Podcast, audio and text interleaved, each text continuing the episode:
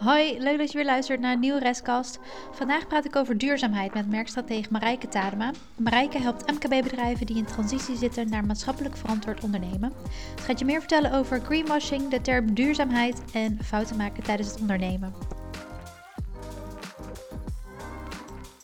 Ik wilde eigenlijk eerst beginnen met ehm, wat jouw achtergrond is. Dus uh, wat heb je uh, gestudeerd? Uh, wat is je werkervaring? En hoe ben je eigenlijk op je eigen, bij je onderneming gekomen? Oké, okay, leuk. Leuk om daarmee te beginnen. Mm -hmm. um, nou, eigenlijk gaat het pad wat ik nu bewandel wel terug naar mijn studietijd. Mm -hmm. Ik ben ooit per ongeluk begonnen bij, bij een studie marketing deed namelijk een opleiding commercie. Nee, ik deed een opleiding uh, marketingmanagement. Mm -hmm. En uh, dat beviel eigenlijk gewoon zo goed dat ik daar gewoon doorheen ben gewandeld alsof het appeltje eitje was. En ik kreeg mijn werkervaring. En na een tijdje werkervaring dacht ik, ik wil toch verder studeren. Dus toen ben ik naar de universiteit gegaan. En daar werd ik eigenlijk een beetje een soort van wakker. Mm -hmm. En besefte ik me eigenlijk van, ja, wil ik mensen nu echt wijsmaken dat ze iets moeten kopen om gelukkig te zijn? Dus de, ja, dat opende ontzettend mijn ogen. En toen ben ik eigenlijk me gaan specialiseren in merkmanagement en consumentenpsychologie. Hmm. En maakte ik met mezelf de afspraak van ik ga alleen nog maar mensen uh, bewuste keuzes laten maken. Dus ik ga alleen nog maar mijn marketingkennis uh, inzetten om mensen betere keuzes te laten maken en de wereld een stukje mooier te maken. Hmm. Dus toen ik afgestudeerd was in marketingmanagement, um, ben ik eigenlijk zoveel mogelijk werkervaring op gaan doen. Dus ik ben allerlei interim opdrachten gaan doen om zoveel mogelijk in het werkveld te, eh, te zijn. En dat was eigenlijk al heel snel bij allemaal duurzame organisaties. Mm. En na een jaar tijd had ik eigenlijk alleen maar opdrachten binnen duurzaamheid. Mm. Dus ik, uh, ik kan wel een beetje van geluk spreken dat ik gelijk op het goede pad zat. Ik, uh, ik kan er eigenlijk nooit ergens over getwijfeld over het pad waar ik uh, naartoe aan het wandelen was. Alleen ik heb wel in het begin direct gekozen om heel veel soorten marketingjobs uh, op te pakken. Dus ik heb marketingcommunicatie gedaan, online marketing. Ik heb een stukje design gedaan. Um, en uiteindelijk kwam ik er na uh, drie jaar achter wat ik het allerleukste vind om te doen. En ik het allerbeste, uh, eigenlijk het allerbeste mm. in ben om de, dat te doen. En dat is merkstrategie. Dus dat, uh, dat doe ik nu. na drie jaar freelance in allerlei dingen ben ik nu sinds een jaar echt merkstratege. Mm -hmm. En ik ben iemand die heel weinig weet van jouw sector. ik heb het idee dat um, ik een bepaald merk zie en uh, ik heb het idee dat één iemand dat heeft gedaan, maar vaak is het een heel breed team dat dan uh, op zo'n merk zit uh, met communicatie en marketing en PR en strategie en dat dat allemaal iets anders is. Mm-hmm. Um, kun je vertellen wat, wat jij precies doet? Dus hoe een dag voor jou eruit ziet, hoe je een merk begeleidt daarin en wat voor soort advisering je doet? Nou, dat is ook niet zo gek, want ik heb ook geen idee wat, wat jij doet en uh, hoe jouw Precies, dag eruit ziet. iedereen heeft zijn eigen sector. Ja, en dat is ook het ja. mooie eraan. En, en, en zelfs binnen marketing ontdek je dat iedereen zeg maar zijn kwaliteiten heeft. En op het moment dat je die kwaliteiten gaat inzetten um, om de wereld een stukje mooier te maken, dan is je impact ook veel groter. En uh, ik vind het altijd super mooi om te zien dat iedereen ergens goed in is. En als je dan ook de juiste job vindt uh, die daarbij past, nou, dan ga je als een speer. Dat, dat is voor iedereen zo. Um, en het is ook niet zo gek dat je niet weet wat nou eigenlijk precies marketing is, want het mm. is ontzettend veel. Er, mm. zeg maar, mensen die, en mensen hoor je wel zeggen van, oh, dat doet uh, even de marketing. Of, oh, um, ja, marketing, dat kunnen we wel even bij doen. Ja. Maar wil je echt marketing strategisch goed inzetten, dan komt er zo ontzettend veel bij kijken. Het is ook de manier waarop je je personeel aantrekt, of dat je personeel zich naar buiten toe gedraagt, maar ook mm inderdaad, nou, hoe ziet je merk eruit qua kleuren, um, qua uh, tone of voice. Dus je hebt ook altijd een brand voice. En uh, de manier waarop je de media uh, benadert. En hoe je kritische toon bijvoorbeeld op LinkedIn is. Dus het zijn eigenlijk alle onderdelen die jij samen naar buiten brengt, die het imago van jouw merk vormen. Dus dat kunnen mm. echt in allerlei vormen. En nou ja, denk je bijvoorbeeld aan Coolblue kreeg van de week een, uh, een uh, mailtje. En daar stond dus klant en onder koning. Dus weet je, dat zijn van die kleine dingen. En dat maakt mm. Coolblue echt Coolblue. Mm. En ja, dat, het is echt maar een woordje op een factuur. Maar het is wel wat hun het merk maakt. Mm. En zo zie je marketing eigenlijk overal in terug. Nou, ik, ik ben dan merkstratege voor duurzame organisaties. Dus echt MKB-organisaties die in transitie zitten naar maatschappelijk verantwoord ondernemen. En wat ik eigenlijk doe, is hun merkstrategie en hun impactstrategie op één lijn brengen. Mhm. Dus ik, ehm, ik geloof heel erg dat op het moment dat jij je merk en je impact samen verweven laat, dat je impact vergroot en dat je ook je positie in de markt versterkt. Mhm. Dus wat ik eigenlijk doe, en als je dan op het dagbasis kijkt, ja, dan, ehm, dan verschilt dat elke dag. Maar wat ik voor klanten doe, is ehm, dat we eigenlijk een strategisch traject hebben waar we echt naar de kern gaan. Dus wie is het bedrijf? Eh, wie willen ze zijn? Wat vinden ze belangrijk? Wat zijn hun waarden? En vanuit die basis, dus die, dat DNA, noem ik ook wel eens het groene kompas. Dus uh, hoe zie jij jouzelf in het grotere geheel en de bijdrage die je daaraan wil leveren? Mhm. En die uh, fundering leggen we dan dus verder uit naar een impactstrategie en een marketingstrategie. Mhm. En um, soms blijf ik ook wel betrokken bij de implementatie ervan. Dus ik heb gewoon verschillende trajecten naast elkaar lopen waarbij ik de merkstrategie, impactstrategie en implementatie bezig ben. Mm-hmm. En wat maakt dat bedrijven dan naar jou toe komen? Is dat in het begin van hun onderneming of is dat gedurende onderneming? Zijn er bedrijven die bijvoorbeeld gaandeweg denken van oh we willen het anders doen. Dus we hebben iemand nodig die ons daarbij helpt en misschien van richting verandert? Of is dat eigenlijk vanaf het begin al dat start-ups denken van wij staan hiervoor, maar we hebben hulp nodig bij het vertalen daarvan naar de consument toe? Ja, dat is wel een hele leuke vraag, want uiteindelijk ben ik daar zelf ook in geswitcht. Ik heb zelf natuurlijk ook mijn eigen merk en mijn eigen marketingstrategie. Ja. En ik focuste me eigenlijk altijd op uh, bedrijven die uh, 100% duurzaam waren. Of het echt al helemaal 100% goed deden. En daar de marketing voor. Mm. En sinds een jaar ben ik dus echt aan het focussen op bedrijven die dus heel graag willen, maar niet weten hoe. Mm. Dus er zijn ontzettend veel organisaties die uh, weten van oké, okay, het moet anders. Dit is niet houdbaar. Dit is letterlijk niet duurzaam. Want ja, als we kijken ja. naar de vertaling van duurzaam, dan betekent het letterlijk lang meegaan. En wil je je bedrijf lang laten meegaan, dan moet je ook ervoor zorgen dat je resources en dat je je klant allemaal bij je blijft op lange termijn. En dan moet het ook op dit moment gewoon anders. Dus um, wat ik zag um, bij mijn klanten was dat er heel veel klanten kwamen die zeiden: Ja, ik wil heel graag, maar ik weet niet waar ik begin. Ja. En dan waren ze bezig met losse vlodders, zoals bijvoorbeeld dat ze een donatie deden of dat ze um, duurzame inkopen deden. Of nou, allerlei losse vlodders deden ze al. En ze hadden een merkstrategie. Maar ze wisten eigenlijk niet hoe ze nou op lange termijn, zeg maar, echt um, ja, een verschil konden maken in de markt. Maar ook dat ze zich konden laten zien en dat verhaal te vertellen naar de stakeholders. Dus sinds een, uh, sinds een jaar ben ik echt aan het focussen op de bedrijven die dus het gevoel hebben van oké, okay, het moet anders. Ik wil een bijdrage leveren. Ik wil het verschil maken. Maar waar begin ik? Ja. En dan ga ik met ze zitten. Oké, okay, wie zijn jullie dan? Wie willen jullie zijn? En wat zit er nou echt in jullie, uh, wat jullie waarden zijn? Mm-hmm. En je haalde net al de definitie van duurzaamheid aan. Ja. En ik heb het idee dat, dat het heel erg misbruikt wordt af en toe. Ja, en ik heb ook het idee dat heel veel mensen ook niet weten, inclusief ikzelf, wat het nou precies is. Dus kun je uitleggen, misschien ook met een voorbeeld, wat het, of met voorbeelden, wat het nou precies is? Ja, nou, ik kan het nu gaan uitleggen, maar dat Mm. is ook niet één waarheid. Ik Ja. geloof ook niet dat er, als je het hebt over duurzaamheid, één waarheid en één definitie is. Mhm.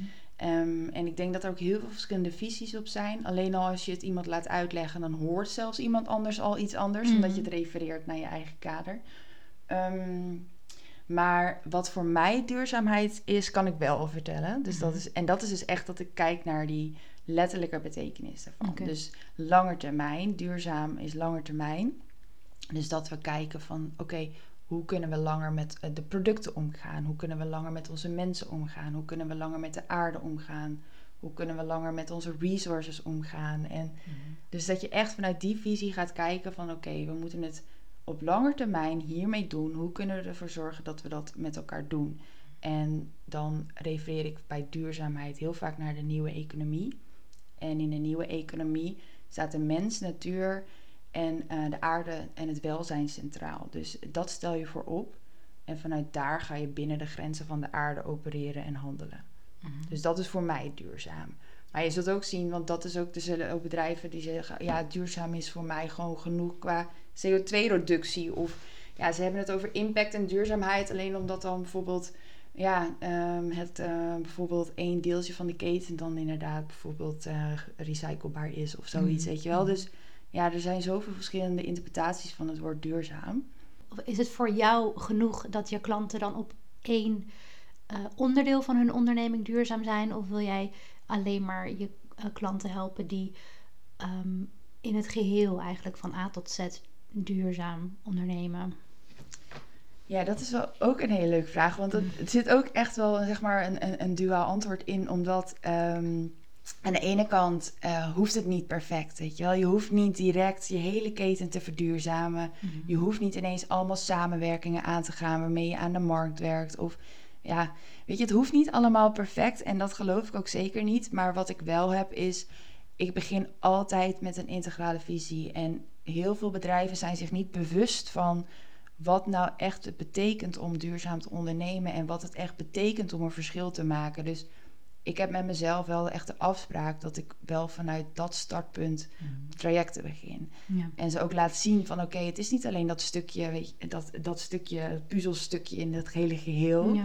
Nee, het is, een, een, het is een integrale visie die je moet hebben. En je moet er systemisch naar kijken. Je moet er sociaal naar kijken. Uh, je moet er procesmatig naar kijken. Je moet soms echt je hele businessmodel herzien. En mm-hmm.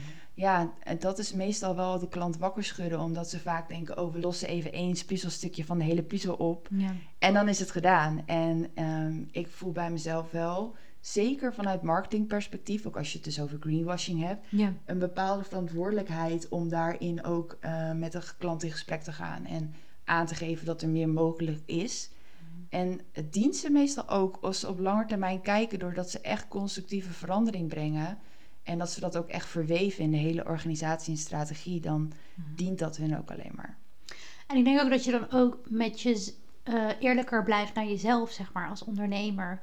Dus dat je een bepaald iets hebt waar je voor staat. En dat je dan ook uh, het kaf van het koren kan scheiden van wie neem ik aan, uh, omdat diegene er echt iets mee wil doen. In plaats van dat je maar iedereen helpt die er een klein beetje mee willen doen, of niet?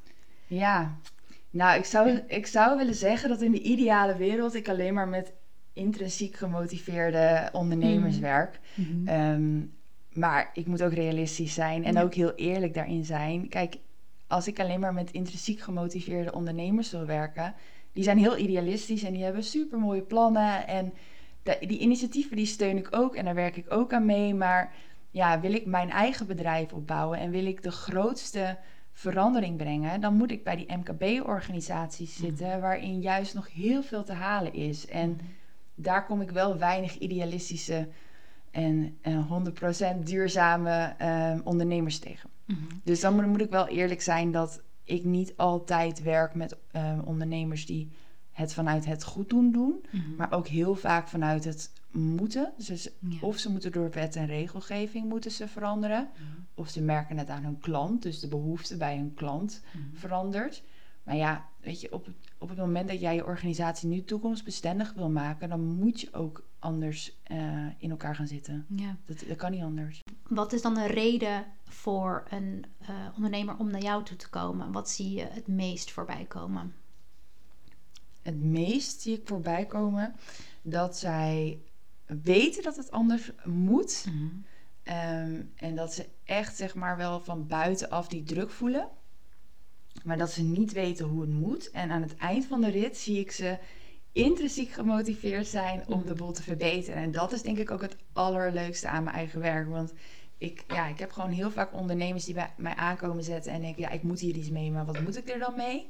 En door het traject wat ik dan met ze doe en de organisatie uh, in, ja, eigenlijk in beweging brengen, krijgen ze ook een beetje die drive uit zichzelf. Oké, van het kan echt anders. En juist door het anders te doen, en ik heb zelfs echt ondernemers gehad die gingen ook zelf ineens plantaardig eten. Of die gingen ineens zelf met de trein op vakantie en zo. Dus dat, zeg maar, het, het, ja, je bent niet alleen je bedrijf, je bent ook een persoon. En die persoon die gaat weer naar huis. En die kinderen voeren bijvoorbeeld dan ook weer het gesprek aan tafel. Ja. En um, over, als je dan over ondernemers hebt, dan zijn het inderdaad heel vaak ouders die dan merken ook aan hun kinderen dat de vragen komen. Hè? Zo Ja. van, oké, maar papa en mama, waarom hebben jullie, eh, waarom hebben jullie het zo gedaan? Of waarom eh, veranderen jullie het niet? Ja. Of hoe moet dat met onze toekomst? En omdat die vragen dan thuis aan tafel komen, Ja. eh, nemen ze dat ook weer mee naar hun werk. Dus dat is altijd een wisselwerking. Dat is zo mooi om te horen. Ja, Maar ehm, wie bepaalt er dan binnen een onderneming dat ze dan jou willen inschakelen of duurzamer in het algemeen willen zijn? Ehm, nou, wat ik eigenlijk.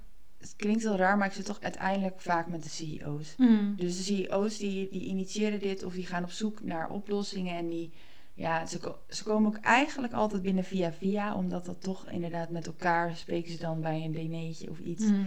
En, ehm, maar je ziet wel dat op het moment dat een CEO dit eh, initieert, of soms ook met een CFO of een COO, in ieder geval, ehm, als zij dat met elkaar aan tafel beslissen en zij gaan het in gang zetten, en het eerste deel van het traject is ook meestal met hun, op een gegeven moment komt er natuurlijk een punt dat je dit ook vanuit de organisatie wil gaan laten leven.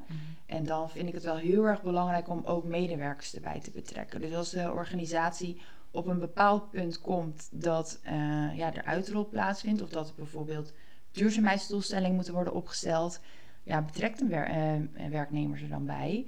En zorg ervoor dat het ook binnen de organisatie gaat leven. Want an- je kunt het wel van hoger op ineens een dag gaan organiseren en zeggen: Oké, jongens, dit is onze nieuwe koers. Jullie moeten dit doen, jullie moeten dat doen. Het gaat zo en dit mogen jullie niet meer doen en het moet wel zo. Ja, dat gaat natuurlijk helemaal niet werken. Mhm. Dus ehm, wat ik meestal doe is ook een stukje eh, cultuurverandering. En dat we ook bijvoorbeeld bij mogen meebeslissen over de duurzaamheidsdoelstellingen. Of dat je bepaalde challenges doet. Met elkaar in gesprek gaan alleen al. Dus het moet wel leven in de organisatie, maar uiteindelijk initiëren uit de, ja, de CEO's het meestal wel. Ja. Wat is de verhouding tussen winst willen maken en duurzaamheid? Kan het samengaan of is het iets waar je voor moet kiezen? Want ik denk dat heel veel bedrijven ehm, niet over duurzaamheid willen praten als dat zou betekenen dat ze minder winst zouden maken dan vorig jaar bijvoorbeeld. Het, op een of Mhm. andere manier heb ik het idee dat iedere onderneming plus 1 minimaal eh, procent winst wil maken. ja. Eh, hoe kijk jij daar tegenaan? Ja, heb je even? ja, dit is echt zo'n gevoelig onderwerp en zo complex ook. Ja. Omdat je heel veel organisaties, zeker bijvoorbeeld beursgenoteerde bedrijven, die zitten vast in een aandeelhoudersstructuur. En eh gaat het natuurlijk altijd om eh, winstoptimalisatie. En juist dat model en dat systeem zorgt er dus voor dat die optimalisatie en die, eh, ja, eigenlijk de, de groei altijd moet worden doorgezet. Eh, dus dat is een enorme valkuil voor eh, de duurzame transitie. En dat zie je ook wel bijvoorbeeld inderdaad in het bruto nationaal product. Je ziet nu ook steeds vaker daar kritiek op. Zo van, is dat nou hetgene waar we op moeten meten? Of, want eh, ja, weet je, er is oneindig groei en er is oneindig veel geld. En iedereen is, is, heeft welzijn op dit moment als je het vergelijkt, zeg maar. Dus daar wordt op dit moment wel, ehm, daar wordt wel kritisch naar gekeken. En, en aan de andere kant vind ik dat ehm, een duurzame koers gaan varen, als je dat echt constructief en, en systeemveranderend gaat doen, dan vraagt dat zeker in het begin moed. Het vraagt geld, het vraagt inderdaad enorme investering, het vraagt onzekerheid. Je neemt een stap in het diepe. Eh, dus ja, je moet ook inderdaad zeker wat, wat, wat opgeven en wat, wat ingeven als het ware. Eh, maar er is gewoon genoeg bewijs dat op het moment dat jij waarde creëert, dat je daar winst mee kan halen. En ehm, er zijn ook een- eindeloos veel boeken geschreven. Nou, we hebben hier Mhm. Gaan hebben. Ja, Mhm. Ehm, waarin ze laten zien dat waarde creëren eh, en echte, echte problemen oplossen juist ervoor kan zorgen dat, eh, dat je gaat, eh, winst gaat maken. Dus ze zeggen ook wel eens bijvoorbeeld wat heel Amerikaans is, is door te zeggen, ja, giving back. Giving back Mm. to the people, giving back to nature. Ja, giving back suggereert überhaupt al dat je wat neemt. Dus stop eerst eens met nemen en begin eens te kijken van oké, waar kun jij echt een, eh, kun jij waarde toevoegen? Waarin kan jij waarde creëren voor eh, de samenleving, de maatschappij, de natuur? En eh, zet daar je winstmodel op. En dan kun, je ja, dan kun je groeien ook weer tot in oneindigheid. Maar dan wordt het wel vanuit waarde toevoegen gedaan en niet vanuit waarde nemen. Mhm. Dus bijvoorbeeld als je Paul Polman, de oudste van Unilever, die heeft bijvoorbeeld laatst gesteld dat van alle beursgenoteerde bedrijven maar 13% waarde toevoegt. De rest neemt alleen maar. Mm. En dan moet je echt bij gewoon letterlijk nemen. Dus echt de natuur, de dieren, de mensen. Alles wordt gepakt en geroofd en geëxploiteerd alleen maar om winst te maken. En maar 13% voegt echt waarde toe aan de samenleving. Nou, dat is bizar. Dat, en het, is alleen al dus beginnen met waarde toevoegen. En daar je businessmodel omheen bouwen. Zorgt al voor zoveel eh, groei en verandering dat je daar echt wel je winst uit gaat halen. Ik denk ook dat het zo moeilijk is omdat aandeelhouders ehm, heel graag op korte termijn dingen willen zien. En wat jij in het begin al zei, duurzaamheid als onderwerp, de definitie is al een lange termijn visie. Dus het is heel moeilijk om een, ehm, iemand te bewegen om op lange termijn iets te doen. Of voor Ja. lange termijn iets te doen. Want mensen hebben dat geduld niet. En een Nee. aandeelhouder heeft het geduld niet als hij volgend jaar al eh, winst uitgekeerd wil hebben. Ja. Dus dat is denk ik eh, de moeilijkheid. Het is lange termijn ten opzichte van korte termijn. Mhm. En winst is vaak korte termijn, zo snel mogelijk. Ja, dus ook onze economie is natuurlijk altijd een weerspiegeling van ons, zeg maar, als persoon. Hè? Wij Mhm. individuen zijn economie en economie is, zeg maar, al die individuen bij elkaar. Maar kijk maar eens naar onszelf. We Ja. hebben boodschappen binnen 10 minuten, Ja. omdat we toch zeg maar, Ja. niet geduldig zijn. Dat we gewoon eventjes naar de supermarkt lopen. Of zeg maar, ik zelf ook wel eens, ja, dan heb ik iets nodig. Ja, dan kan ik op bol.com met één druk op de knop en dan ligt het s'avonds bij de Ja. Albert Heijn. Dus wij, En als het een dag te laat komt, dan ben je helemaal boos. ja, dus, en, maar ook met bijvoorbeeld dat je op lange termijn weet dat je een bepaalde soort van gezondheid eh, wilt hebben. Of dat je eh, wil sparen bijvoorbeeld voor een, voor een doel. Ja, dat is heel mooi. Maar op korte termijn ga je dan toch inderdaad weer een nieuwe trui kopen. Of Ja. eh, en geef je onzinnig veel geld uit aan, aan, eh, aan drank. Ja, Ja. om het zo even te zeggen, te Ja. zeggen van... Dat is ook zo. Ja, we vinden het allemaal ontzettend lastig om op lange termijn te Mhm. denken. Omdat we allemaal met de korte termijn bezig zijn. En dat zie je natuurlijk ook nu gewoon terug in de economie. Mhm. Ja. En je had het net over greenwashing. Ja. Dat is iets waar ik me heel erg aan stoor. Want ehm, ik denk dat eh, de term duurzaamheid soms eh, misbruikt wordt. Ehm, wat ik in het begin eh, van ons gesprek al zei. Kun je, voor de mensen die er niet mee bekend zijn, kun je de term uitleggen? Nou, ik ben eerst nog wel zo meteen benieuwd wat jij, zeg maar, Ja. waar jij je zo aan irriteert. Oké. Ehm, maar greenwashing is eigenlijk heel simpel. Het is gewoon wanneer een organisatie zich groener voordoen dan dat ze werkelijk zijn. Ja. Maar ja, wanneer is dat dan? Ja. Dat is het allerlastigste. En ik denk ook dat er echt een enorme fine line is tussen wanneer het greenwashing is en wanneer het goede intenties tonen Mhm. is. En het is niet zomaar allemaal over één kam te scheren wanneer, wanneer is het greenwashing en wanneer Mhm. zijn de intenties er, ehm, maar kunnen ze nog niet verder. Dus dat is, dat is echt heel erg lastig. Maar wat vind jij, wat vind jij het meest irritant aan greenwashing? En wanneer vind jij, wanneer vind jij het greenwashing? Ja, ik zal een voorbeeld geven. Ik was, ehm, ik denk een aantal maanden terug, was ik een eh, YouTube-filmpje aan het kijken eh, van een eh, blogger die ik volg. En daarin had ze een groot, volgens mij, ja, ze had Target. ze was gesponsord door Target. Wat ik, Oh, ja. was helemaal prima is. Ik denk dat sponsorship, als je blogger bent, gewoon echt een. Misschien moet je nog uitleggen is. wat Target is. eh, Oh, Target is een, eh, een soort van action, denk ik. Maar dan eh, heel veel soorten producten. Niet per se goedkoop, maar gewoon Ja. een goedkopere keten in Amerika. Ja, waar je Toch? gewoon alles hebt. Gewoon zo'n mega al- supermarkt met gewoon vol met Ja, alles. Ja, alles wat je nodig hebt. En zij vertellen jou wat je nodig hebt Ja. eigenlijk. Dus als je daarheen gaat, dan kom je met meer dingen thuis dan dat je eigenlijk nodig Ja. hebt. Net zoals Action eigenlijk. Ja, echt net als action Ja. Ehm, en zij was gesponsord voor een groene lijn, een nieuwe groene lijn van Target. En ehm, zij had daar kritiek op gekregen omdat zij omdat ze zeiden, dit is greenwashing. Want eigenlijk verkoop je meer producten onder het mom van een groene lijn. Terwijl duurzaamheid is dat je niet een nieuwe lijn creëert. Niet per se. En, en de producten die zij verkocht, waren al producten die bestonden. Dus Mhm. eh, ik, ik weet even niet meer wat ze, wat ze nou ehm, had laten zien. Maar het waren gewoon normale producten die je kon kopen. eh, maar dan met een andere verpakking en met een ander verhaal erbij. Dus het Oh, was ja. een soort van. Ja, dan is het inderdaad wel greenwashing. Ja. Ja. En, en ik, ik denk dat ik me daaraan stoor, omdat ik. ehm, je hebt helemaal gelijk dat de meeste bedrijven eh, goede intenties hebben. Ehm, maar ik denk ook dat het ehm, heel erg een marketingterm kan worden, zoals heel veel andere termen. Bijvoorbeeld Mhm. een, een aantal jaar geleden hadden we biologisch. Dat heel Ja. erg m, eh, gebruikt werd te pas en te onpas. Ja. En ehm, het is heel moeilijk om te weten wanneer iets marketing is en wanneer iets eh, we, willen, we willen echt beter doen voor de wereld is. Ja, En ontzettend lastig. het is ook, Ja. het is, wat jij zegt, het is ook voor interpretatie eh, vatbaar. De ene vindt van wel, de ander vindt van niet, Ja, denk ik. ik vind ook dat we daar als, zeg maar, ik ben natuurlijk merkstrateeg. En ik heb soms meer te maken met marketing dan met het impactstuk. En ik vind wel ook dat wij als marketeers daar een bepaalde soort ethische plicht in hebben om daar eerlijk over te zijn. Ja. En je wil ook dat eh, consumenten ook gewoon je kunnen vertrouwen. En Mhm. niet een soort van argwaan voelen van oké, maar klopt dit wel? Mhm. Is dit wel wat ze, zeg maar, is dit echt waar? Ik was toevallig echt net nog heel snel oogmake-up remover kopen. Mhm. Ja, ik heb dan vijf minuten de tijd. Moet ik dan al die merken gaan eh, opzoeken om te kijken hoe een keten eruit ziet en waar mijn resources vandaan komen?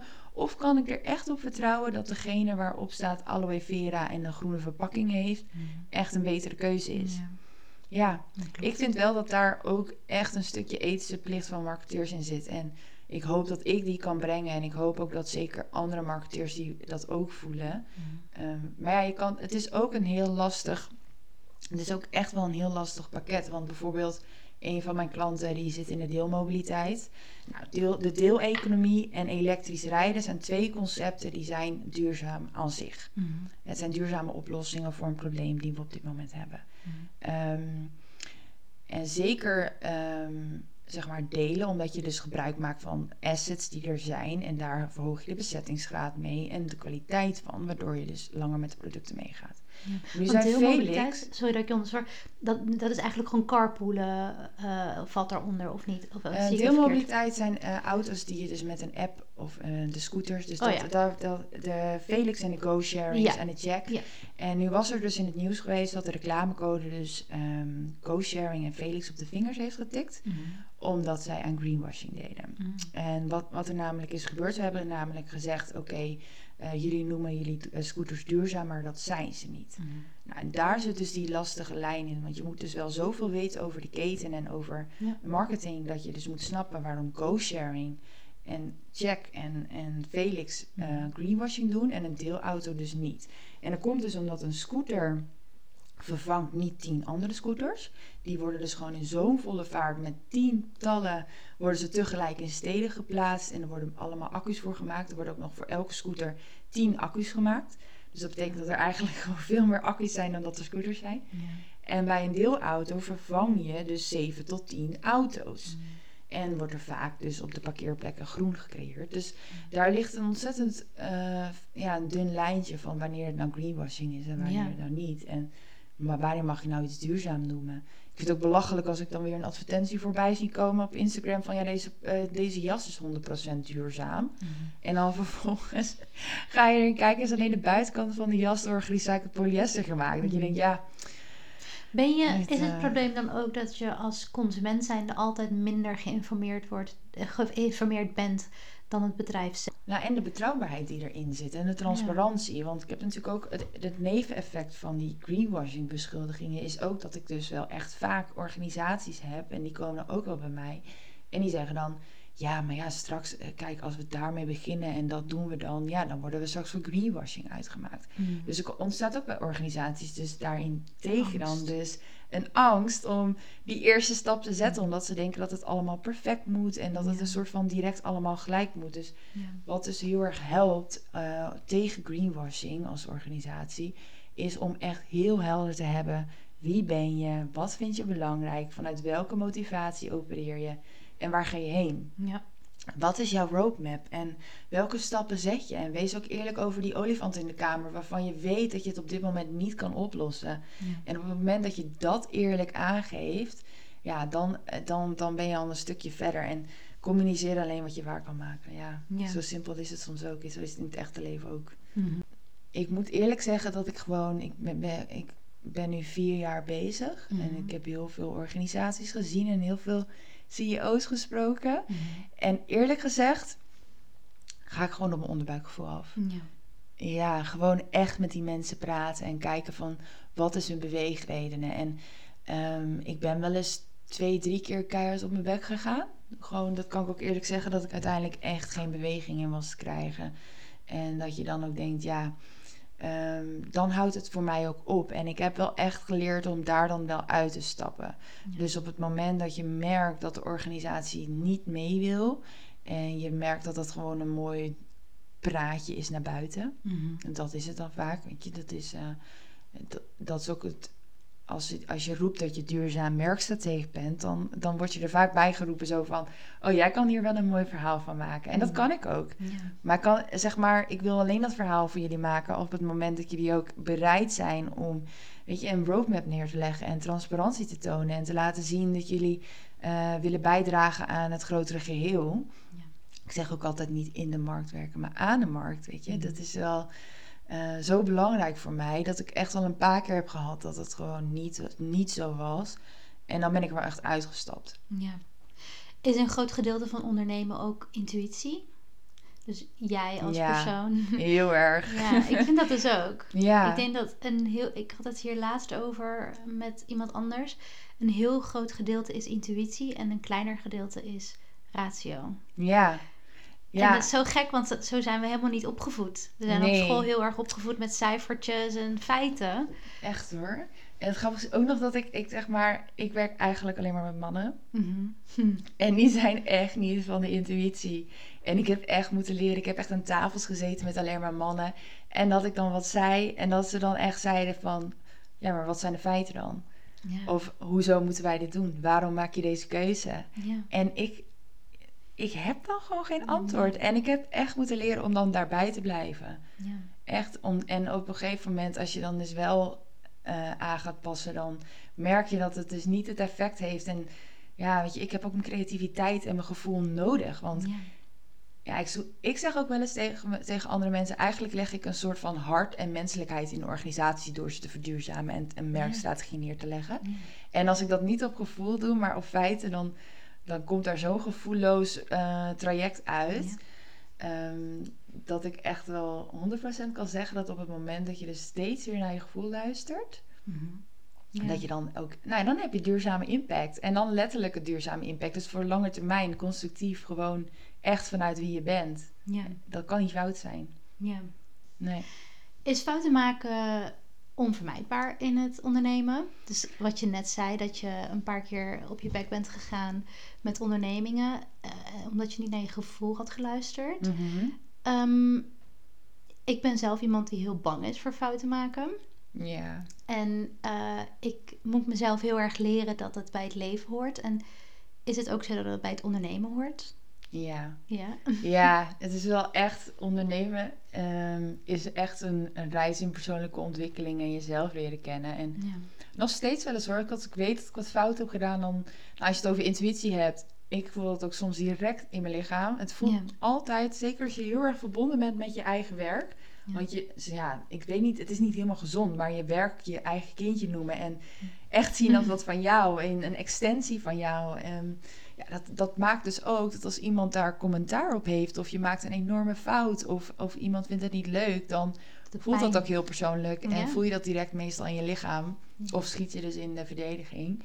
Ehm, dus je moet eigenlijk ook leren dat in je intuïtie en in het fouten maken en in dat andere mensen misschien je werk niet top vinden, dat jij dat niet bent. Maar fouten maken is echt niet, ja, het is niet te vermijden. Het hoort er echt bij. Je gaat echt een duizend keer op je bek. Ja, en het Echt. is zo moeilijk om te accepteren, maar het is Ja. wel zo. En het is echt niet leuk. Het is nog steeds niet leuk. Nee. Maar het is wel menselijk. Hè? Ja. Het is dus wel... Ja, je kan ook zeggen, oké, ik ga geen fouten maken. Hè? Dat kan ook. Dan Ja, word je, dan dan ben word je ook- echt geen leuke persoon. Nee, dan vermijd je denk ik ook heel veel Ja. wat, wat je verder kan brengen. Mhm. Ja. Ehm, ik wil het ook even hebben met eh, jou over wat iemand ehm, zou kunnen doen om te beginnen met een soort gelijk bedrijf als die van jou. Want ik denk wel dat ehm, steeds meer mensen hun ogen openen voor eh, het onderwerp waar jij je onderneming van hebt gemaakt, van je werk van hebben gemaakt. Mhm. Wat zou een eh, tip zijn of tips zijn voor mensen of voor iemand die nu luistert en denkt: ik zou dat ook willen doen. Of ik zit in de PR of in de marketing of in de communicatie of een heel ander sector waarbij ik met uh, duurzaamheid bezig wil zijn en de aarde iets beter wil maken. Mhm. Hoe ben jij begonnen ehm, en wat zijn je tips voor iemand? Ja. Nou, ik, ik krijg inderdaad steeds vaker eh, mensen die dus inderdaad aan mij vragen van... Oh, ik wil dat ook. Hoe doe je dat? Of eh, hoe zorg ik ervoor dat ik alleen maar duurzame klanten heb? Of, dus die vraag, die, nou, zeker het afgelopen jaar, het stijgt echt enorm de vraag. En ehm, het is natuurlijk heel makkelijk om ineens van de een op de andere dag te zeggen: Oké, ik ga alleen nog maar dat soort klanten helpen. Dat kan. Mhm. Maar dat, is, dat, is, ehm, dat heeft meestal niet zo heel erg veel effect. Omdat bedrijven zoeken bedrijf, zeg maar bedrijven of samenwerkingspartners uit op basis van gelijke waarden en gelijke zeg maar, visie op de wereld. Dus het is heel erg belangrijk op het moment dat jij dit wil, dat je eerst bij jezelf begint. Dat heb ik ook gedaan ik ben ook eerst naar mezelf gaan kijken. Dus zeg maar, je neemt je overtuigingen onder de loep. Je kijkt wat je zelf belangrijk vindt. Wat zijn je waarden? Waar wil jij aan bijdragen?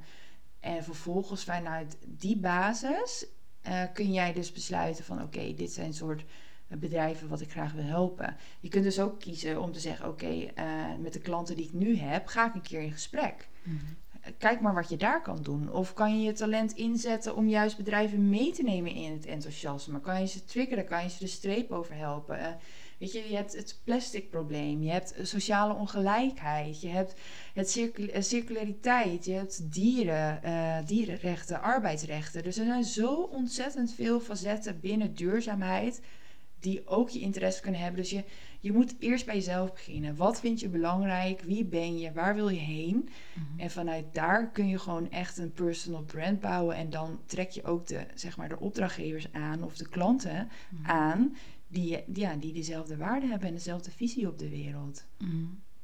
En maakt het je hoopvol dat, dat je steeds meer mensen om je heen hebt die zeggen: Ik wil het ook, of ik wil er iets mee doen. Of, Ja, want het, is meer, het wordt meer gebruikt eh, en ingezet dan bijvoorbeeld tien jaar geleden, denk ik. Ik weet niet of dat, dat juist is, maar ja, enorm. ja. Ik zat toevallig, zat ik eh, laatst nog Gilmore Girls te kijken. Nou, dat is echt van 2000. En er werden vegetarische mensen belachelijk gemaakt. Nou, de laatste keer dat ik ergens was, werden juist de mensen die vlees aten, zeg maar, echt zo van, huh, doe je dat Ja. nog? dus het, de, als je nu al binnen 10 jaar is de hele wereld daarin omgedraaid. Dus dat Mhm. kan. Maar het maakt, me ook, het maakt me zeker heel erg hoopvol. Mhm.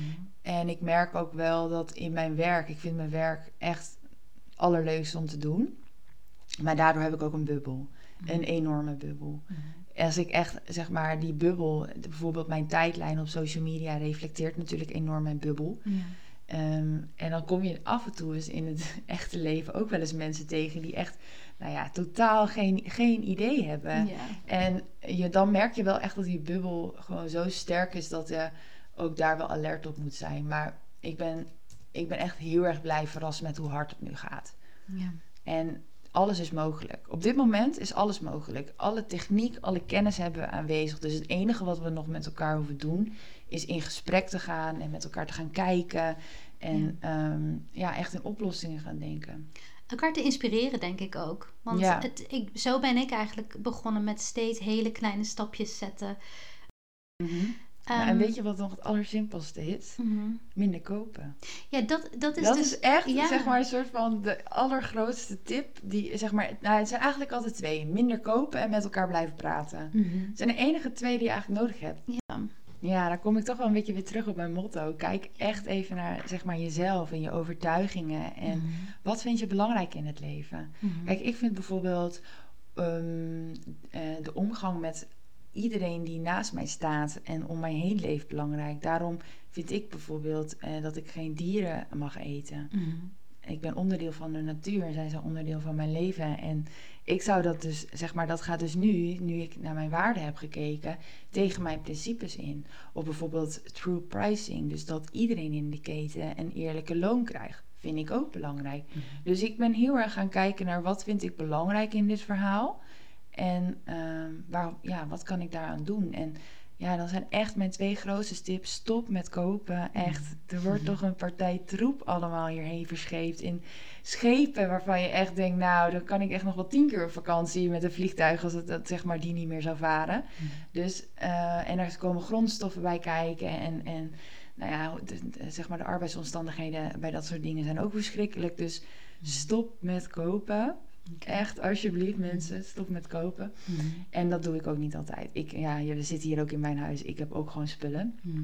Maar ehm, die hebzucht van de mensen, Ja. die zo in ons verweven zit, dat zou denk ik de eerste remedie zijn.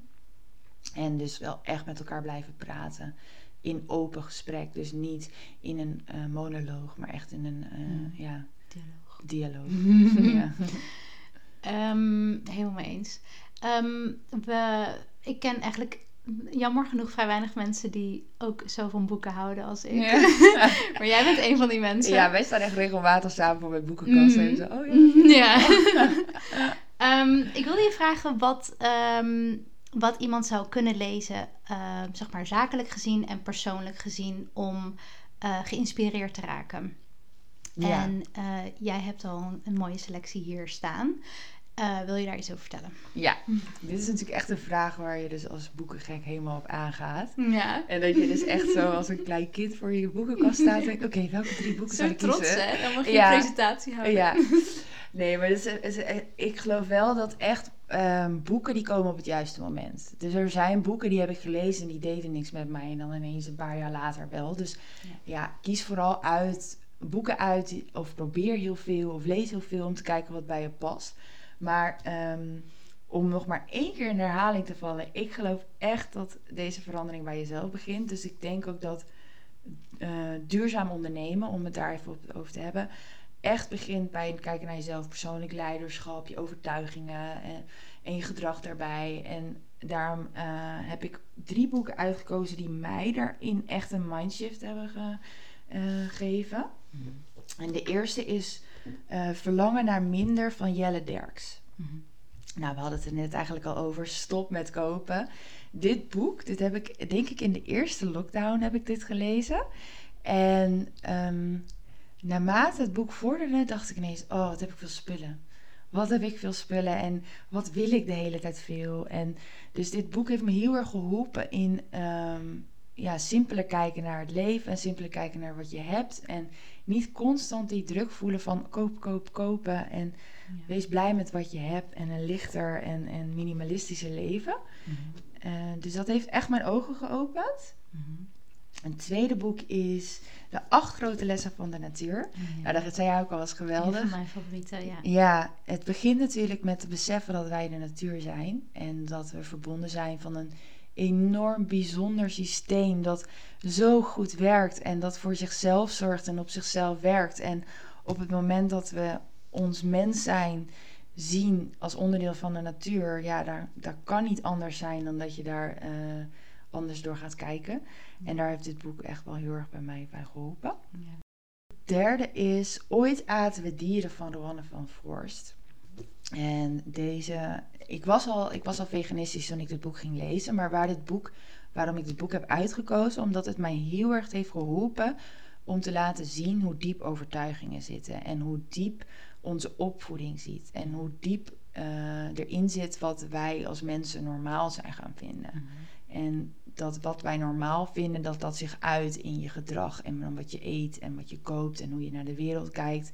En door een ander perspectief te lezen over wat wij normaal vinden, heeft dat ontzettend mij aan het denken gezet. En ben ik dat ook in andere dingen gaan zien. En daar heeft het boek gewoon heel erg bij geholpen. Zo van, ja, is wat wij doen wel echt normaal? Of heeft het gewoon ooit zo ons het verhaal verteld? Ja. Meestal door marketeers. Mhm. Dan denk maar even aan La Vache qui rit, daar staat een blije koe op. Mhm. Nou, die komt niet uit een blije koe. Dus dat is wel zeg maar, wat wij normaal vinden is niet normaal. En daarin heeft dit boek mij wel heel erg geholpen. Ja. Ja. Ken je het boek? Nee, ik ken het niet. Maar we hadden het net voor deze podcast over patronen. Ik denk dat het gewoon patronen zijn die we allemaal hebben. We leven in patronen en het is heel moeilijk om het te doorbreken. En je moet iets hebben om te lezen, om te horen. Of iemand hebben in je leven die je op een, ehm, die je kan inspireren om, om je dat patroon te doorbreken. Ja, en vooral jezelf. Ja, je moet het zelf doen natuurlijk, maar soms raak je gewoon geïnspireerd om daar anders naar te kijken. Mhm. Ja, want ik, zeg maar, als iemand er niet voor open staat, dan Nee. kun je wel vertellen van ja, waarom eet je wel een biggetje, maar niet een, een puppy, weet je wel. Mhm. Maar als iemand daar niet voor open zit, dan kan hij dat bijvoorbeeld niet zien. Nee. Maar als je daar wel voor open staat, dan, dan kan je ineens heel veel daarmee. En dan kun je dat gesprek aan en dan kun je samen gaan ontdekken wat, wat is nou waarheid? Wat is nou normaal? Mhm. En dat is heel interessant om daar alleen al over te gaan praten in een Mhm. open gesprek. Ja. Ja. En dan heb je ook nog een mooie selectie zakelijk. Ja, nou ja, kijk, ook zakelijk ehm, eh, is het gewoon heel erg belangrijk om hoopvol te blijven, vind ik. Maar ook dat je bijvoorbeeld echt kijkt naar eh, constructieve verandering. Dat je naar langer termijn kijkt. Dat je naar het grotere plaatje kijkt van hoe kan ik die hele keten, hoe kan ik aan de markt werken in plaats van in de markt. Nou, dat soort dingen. Dus er zijn drie boeken die daar voor mij heel erg belangrijk zijn. Wil je qua business ook echt gaan focussen op, op eh, constructieve verandering. En de eerste daarvan is Once Upon a eh, Future.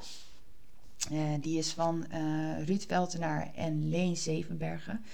Misschien voor de kenners zegt het wat. Maar en het is echt, nou je ziet het ook wel, het is een heel dik boek. Hij staat echt bomvol hoop. Echt alleen maar hoop. Maar ook heel erg gedetailleerd over echt van alles en nog wat. Over energietransitie, over fintech, over eh, de SDG's. Nou echt het hele grote plaatje, maar het is wel alleen maar hoop. Dus alle techniek die er bestaat, alle kennis die er bestaat, die staat erin. En die wordt dan gereflecteerd op de toekomst. En schetst eigenlijk een echt enorm hoopvol plaatje voor de toekomst. Dus het is een hele bittere pil om eventjes lekker te lezen. Maar als je echt een bijbel zoekt vol met kennis, dan is dat hem. En dat is eigenlijk het tweede boek wat ik hier heb ook. is echt de Bijbel. En dat heet, dat is van Paul Polman. Die is dus van, eh, was dus van eh, Unilever was hij. En hij heeft dus nu net een boek uitgebracht en dat heet Netto Positief. En eh, ja, dus zijn visie deel ik gewoon heel erg. En zet ook hoe je een succesvol, duurzaam bedrijf creëert door meer te geven dan te nemen. Is- Zeg maar, dit is echt de Bijbel voor elke CEO, geloof ik echt. Weet je, De- begin inderdaad met echte wereldproblemen op te lossen of echt problemen op te lossen. En uit de meerwaarde die je daardoor creëert, kun je winst halen en je, bouw, eh, je bedrijf bouwen. Dus dat is echt, hij is ook nog maar net aan de twee maanden uit. Dus het is Oh. echt wel een tip om, eh, om te lezen. En de laatste, en dit is echt over die visie die ik geloof dat, eh, dat leiders moeten hebben. En dat is dus die hete goede voorouder. En dat hebben we ook al even over gehad vandaag. Van lange termijn, denk, of, ja, lange termijn denken voor een korte termijn wereld. Eh, dit is door een filosoof en psycholoog geschreven. Eh, hij zegt ook de belangrijkste vraag die we onszelf moeten stellen is: zijn we goede voorouder? Dus hoe kunnen wij onszelf zien in tijd? Ja. En in generaties. En ja, de mens is zo kort op deze aarde. En wij zijn er zelf sowieso maar heel erg kort. En hoe kunnen wij de wereld en onze kleinkinderen en overkleinkinderen dienen in wat we nu neerzetten? Want je ziet ook bijvoorbeeld wel in de documentaire van David Attenborough hoe hard de biodiversiteit achteruit is gegaan in 50 jaar. Nou, 50 jaar is echt niks in de hele mensengeschiedenis, in de hele eh, geschiedenis van de wereld. Dus we, zijn, we hebben zoveel invloed en ja, we moeten onszelf nu wel echt gaan plaatsen in de lange termijn denken. Willen we dus ook inderdaad dat eh, nou, onze kleinkinderen kunnen genieten van een mooie aarde. Ik denk dat dat een heel mooi einde is Ja. aan deze podcast. Dankjewel voor het luisteren naar deze podcast. Vergeet je niet te abonneren en een review achter te laten op Apple Podcast en op Spotify. Ik zou het enorm waarderen. Volg me op Instagram om erachter te komen wie mijn volgende gast zal zijn. Tot de volgende keer.